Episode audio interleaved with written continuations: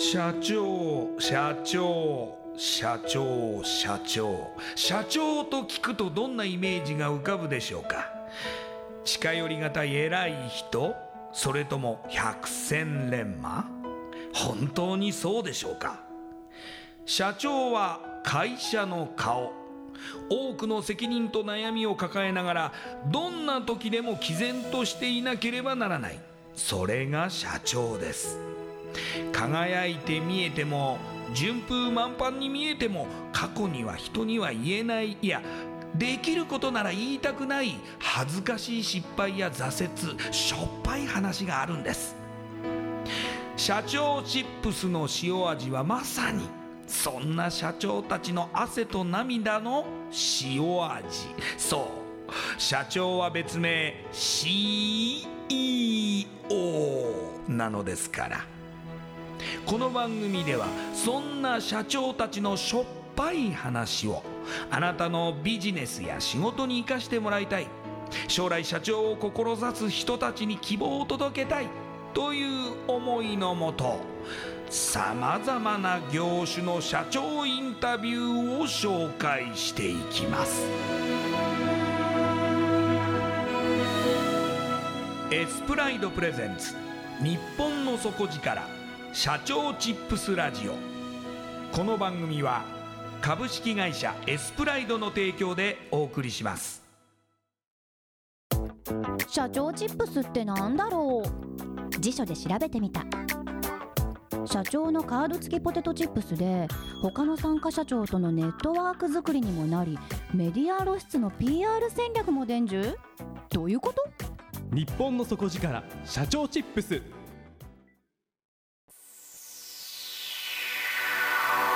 エスプライドプレゼンツ、日本の底力社長チップスラジオ。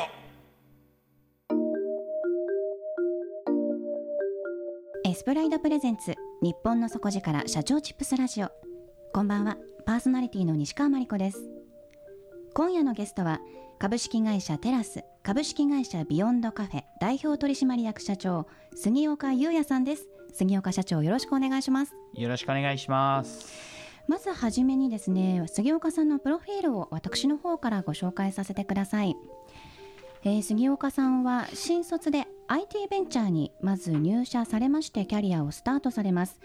半年で社内トップセールスを獲得、最速で営業部リーダーへの昇格を果たされます。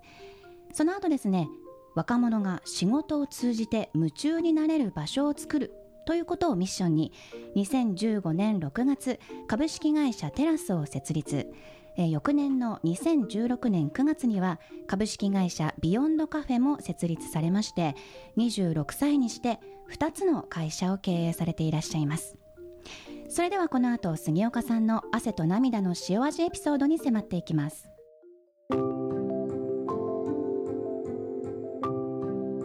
杉岡社長、はい、実は高校を卒業してから2年間フリーターだったと、そうですね、伺っていますけれども、バイトは多分20個ぐらいだったと思います。いやー、それはなぜですか？フリーターだったからですね。いや、まあ、最後までやりきらない、飽き性を多分いろいろ掛け合わされたら、20個のバイトっていう経歴ができちゃいました。もともとでも大学目指してらっしゃったんですよね。そうですね、大学受験は結構頑張ってやって出ましたね、はいはい、自分なりに。でも何かやはり挫折するようなことがあったんですかね。挫折は発表を見てしっかり挫折しましたけど、挫折っ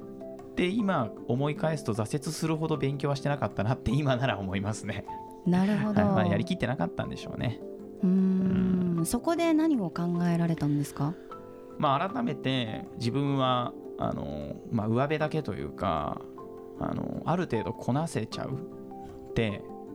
いい部分ももちろんいろいろあると思うんですけど、はい、そこにまさに出ちゃったなと、もうこなしてきちゃったから、勉強をちゃんと最後までやりきるっていうところに、頑張れなかったというか。でもお話によると、医学部を目指してらっしゃったっていうふうにおっしゃってましたけれども、はい、そこでもう1年チャレンジしようとも思わなかったわけですね。そうですね、いろいろ選択肢はもちろんあの時はあったので、普通の人だったら、まあ、予備校に通うなり通わずとも勉強するなりやったと思うんですけど、まあ、かっこつけだしその言い訳 C だったんで、もうまさになんかその時2008年の冬のオリンピックがあって、そこで多分日本人いっぱいアルバイト探すだろうから俺もカナダに行くわって言って、はい、みんなに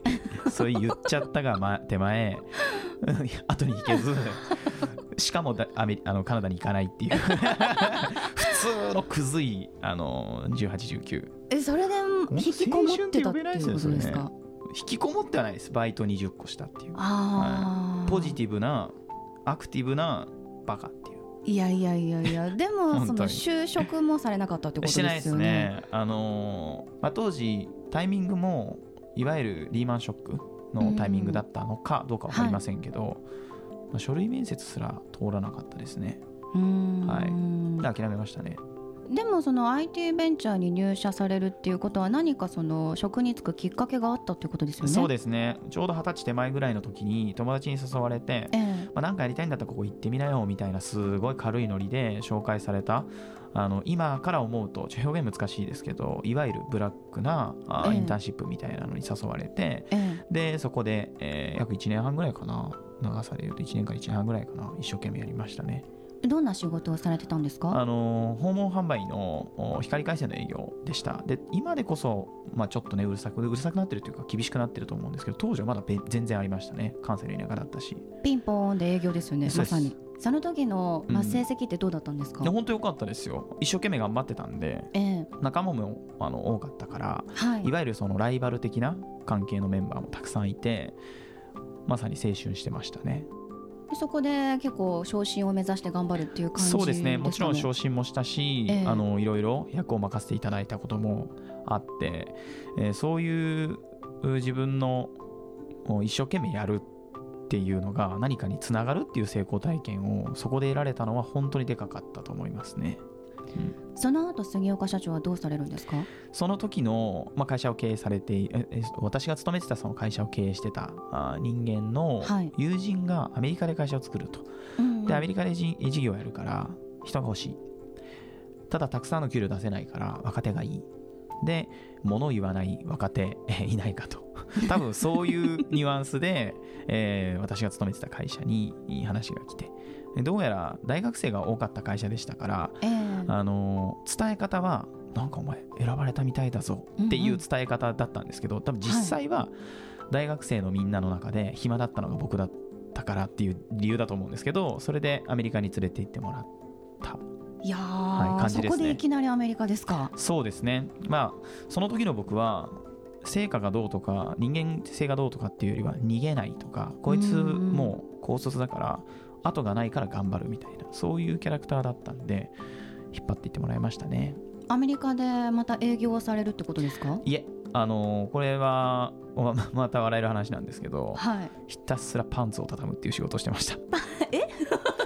もう本当に腱鞘炎になるぐらいパンツを畳んで、で段ボールに詰めて、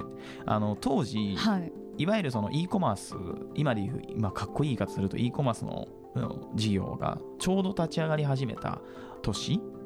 ぐらいだったんですよ、はい、パイオニアは多分もっと早くやってたと思うんですけど、一般的にそういう事業やろうっていう人たちが増えてきたタイミングでアメリカに商品を買い付けて、でウェブで売るという、いわゆる今でいうエニグモさんとか、ああいうビジネスがだいぶ楽天市場で流行り始めたタイミングだったんですよ。でそうなるとこっちの日本に住んでる事業者はアメリカで安く物を仕入れないとこっちで売ったって利幅が取れないから、ね、どれだけ安く仕入れるかっていうのが勝負になってくると、はい、ただ向こうで一回一回買いに行ってで、まあ、滞在して買い付けてってなるとすごい原価がかかるから、それを取りまとめて、仕入れを代行してくれる会社があると便利だよねっていうニーズを捉えて起業したのが僕の先輩だったんですよ。なるほど。ここ結構面白い事業でした、ただ末端の僕はその取りまとめられたオーダーに沿って、はい、1日8店舗ぐらい、車でいろんな店舗を回ってその時のセール商品を買い付けて、店員に怒られながら、で段ボールにもうバンバン詰めた服を車で持って帰ってきて畳んで、入れるっていう、もう多分訪問販売の時よりもしんどかったぐらいパンツ畳んでました。その後フィリピンのセブに、まあ住む場所を移して生活してましたね。今度はセブ島ですか？これは結構自分の中にロジックがあって、アメリカですごいお世話になった経営者がいまして、はい、でその人に当時僕21とかだったんですけど、まあ、ゆうやもう世界は広いから、うん、もうアメリカに来たからといって世界知っちゃダメだよと。で、ニューヨークってすごい素敵な街だけどそうじゃない国もいっぱいあるから若いうちにたくさん見てきた方がいいよって言ってもらって、タイミングがあった6ヶ月、もういわゆるアメリカに進んで6ヶ月ぐらいのタイミングでフィリピンに行きますって言って15万か20万ぐらい握りしめてセブンに行きましたね。何をするかは決まっていないのにですか？決めてなくて、まあ、面白かったですけどね。あ、はい、それでセブでは仕事をされるわけですかね？それともずっと遊んでらっしゃったというかそれまあトータルでいうと多分ぼーっとしてましたねただ、まあ、結構今までの人生に自分のことを振り返るとかっていう癖があまり自分のタイプとしてもなかったから、まあ、内省するじゃないですけど、まあ、多分皆さんよくされると思うんですよ。その自分のことを理解するための時間を取るとかってそういうのやれると思うんですけど、それもなかったから、はいはい、インターネットはない、電気はバンバン止まる、はい、台風来て、ね、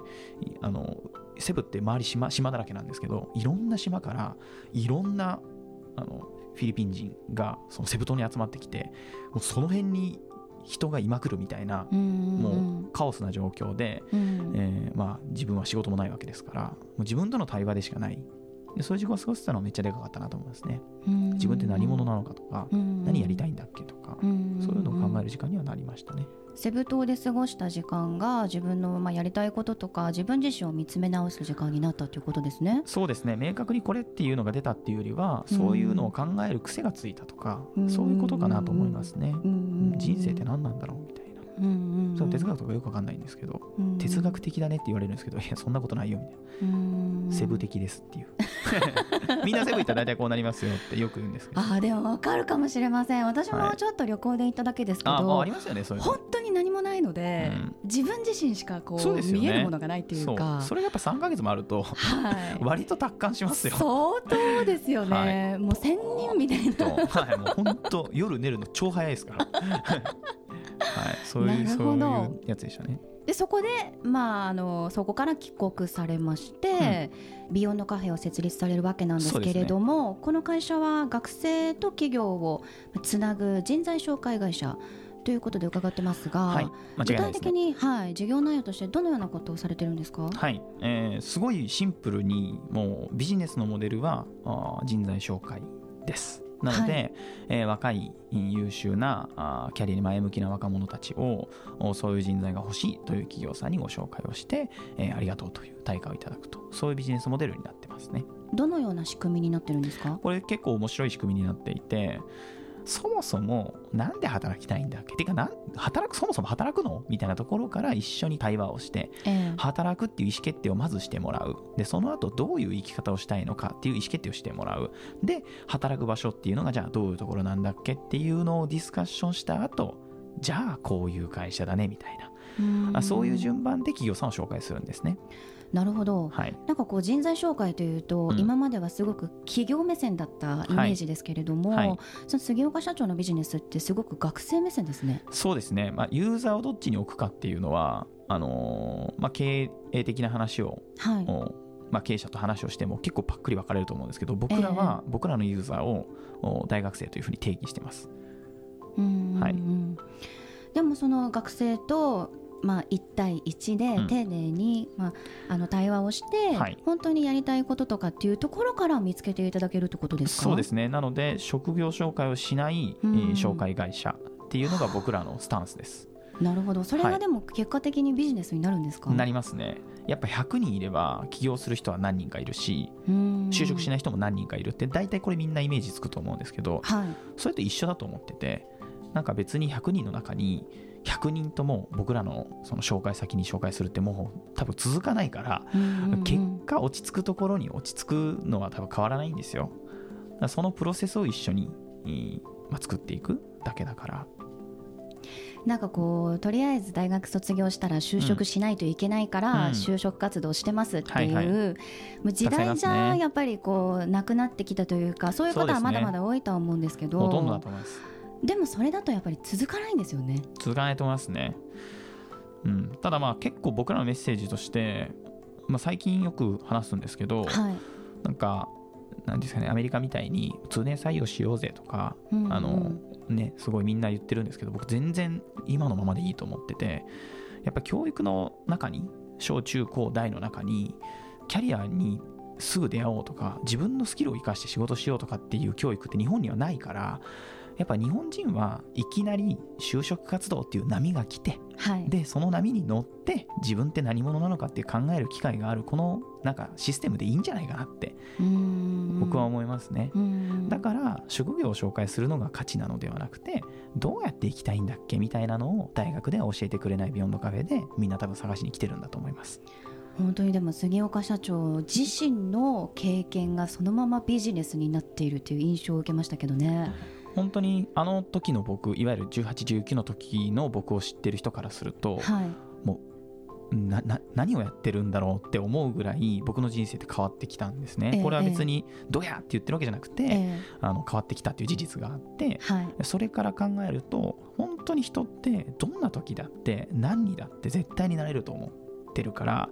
大学生にもその話をして、本当にやりたいことって何なの、なりたいものって何なのっていうのを、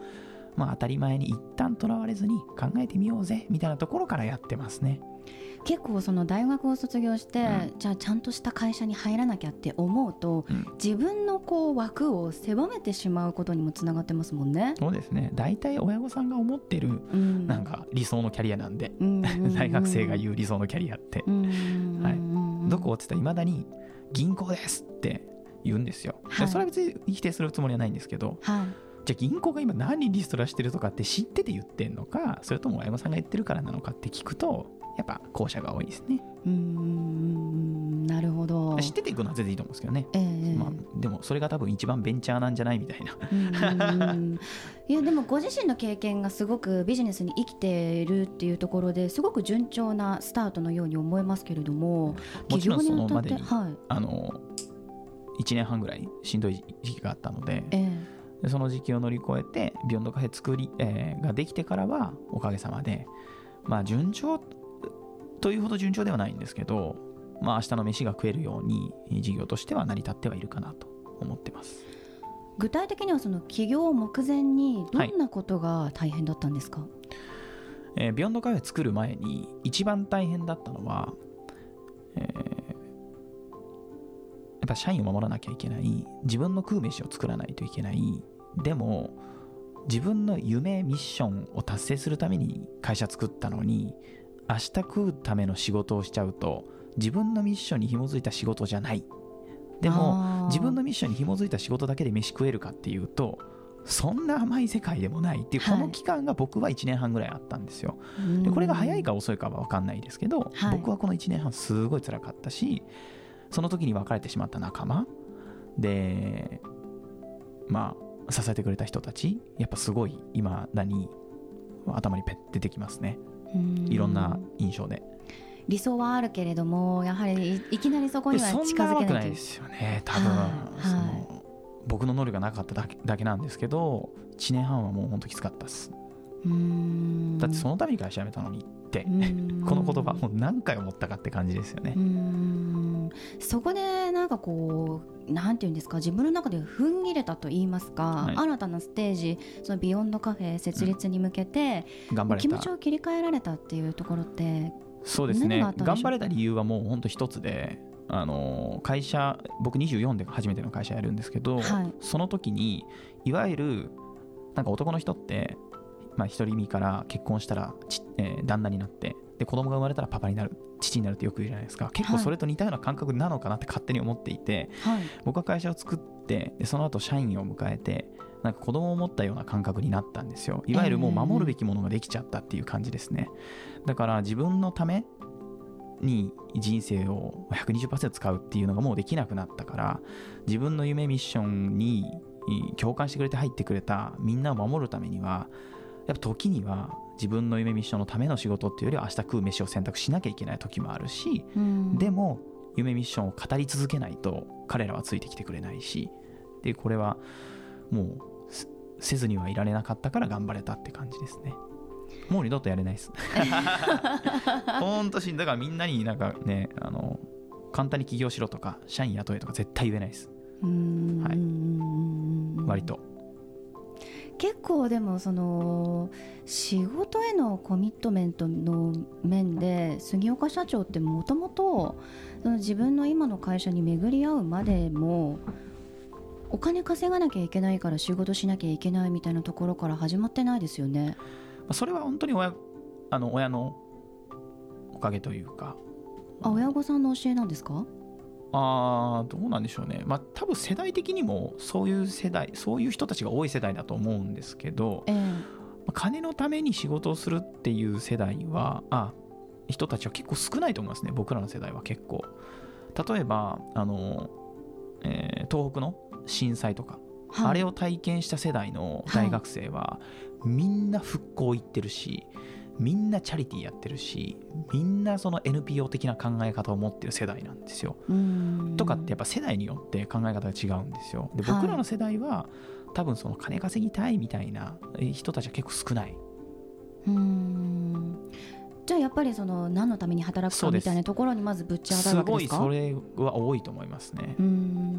それがなんでなのかは知らないですけど、結構そういう感じ感多いですね。なるほど、はい、その仕事での目的がその人生の目的にいきなり大学卒業でつながるんですかね？いや、多分やってるうちにこれって何のためにやってんだっけって考えるようになるんだと思いますね。だって欲しいものないんで、もうみんな満たされてて。そう、なるほど。だから別に金もらったけどあれみたいなのにきっと気づくのが3年目とか、で早い子だったらもう就職活動のタイミングでそう感じる子たちは結構多いと思うんですけどね。学生たちの心境とか思考をよくご存知の杉岡社長から見て、はい、では今の若者たちのやる気を上げるためにはどんなところをこう刺激していけばいいんですか？これは本当によく聞かれるし、はい、多分先輩経営者はすっごいこれ悩んでると思うんですけど、はい、みんな聞きたいところですよね。まず僕めっちゃ言うんですよ、はい、まず対話してくださいと、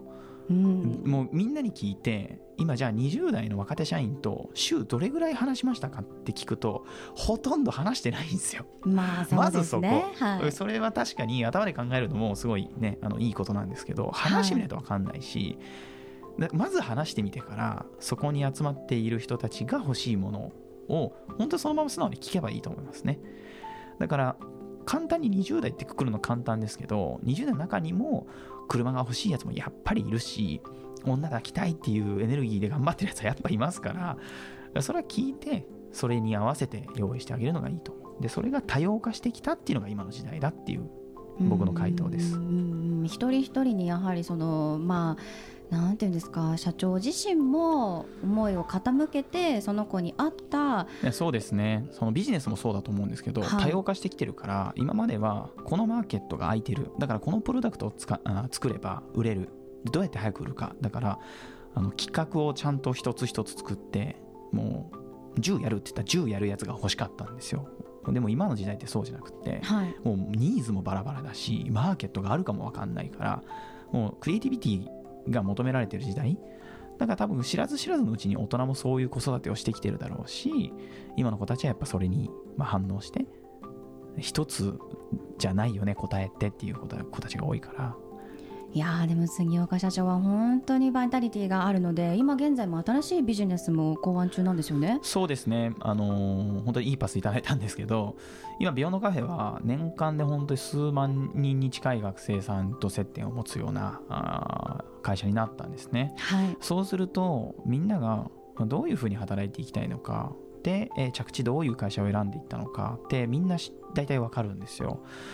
そうなると必ず転職っていう機会が訪れますから、はい、その機会をまたサポートできるような事業を作ってますね。でさらに僕の今までの人生そのものなんですけど、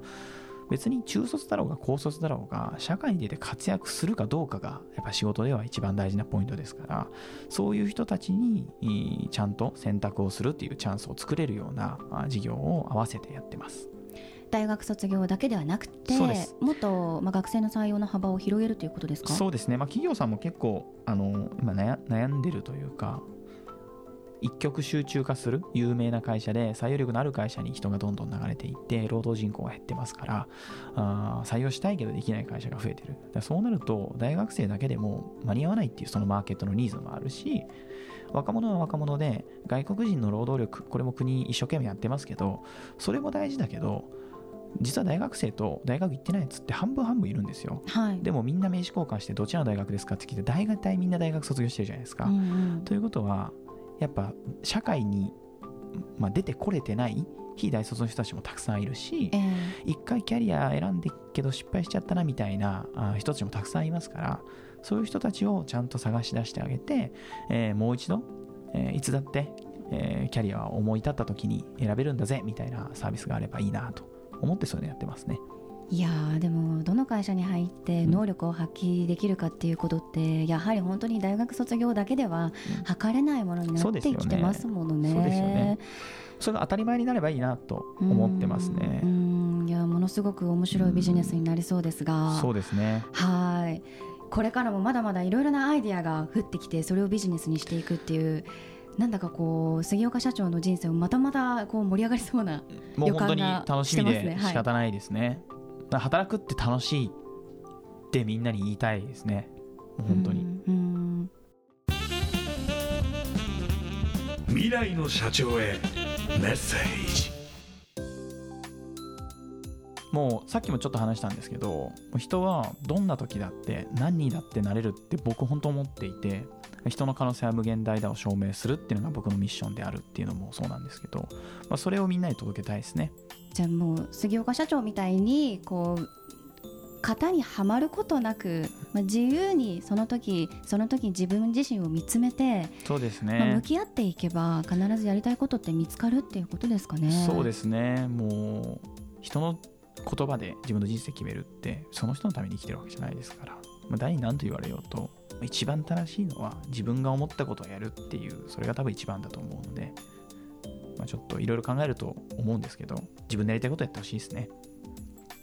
ありがとうございました。今夜のゲストは株式会社テラス株式会社ビヨンドカフェ代表取締役社長杉岡裕也さんでした。ありがとうございました。ありがとうございました。インパクトのある PR がしたいけどどうしたらいいのか。採用の時学生の印象に残せるようなものがあればな。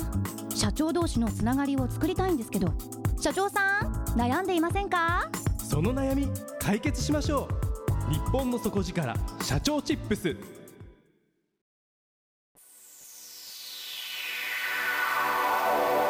エスプライドプレゼンツ日本の底力